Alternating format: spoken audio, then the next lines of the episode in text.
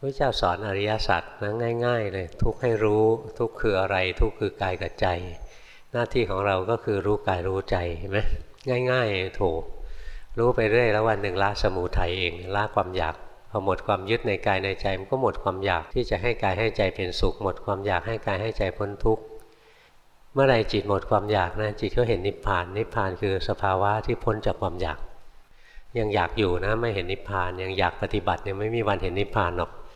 อยากได้ผลนะยิ่งไม่มีทางเห็นใหญ่นะฉะนั้นตราบใดที่ความอยากยังครองหัวใจอยู่ ตราบนั้นยังไม่เกิดมรรคผลหรอก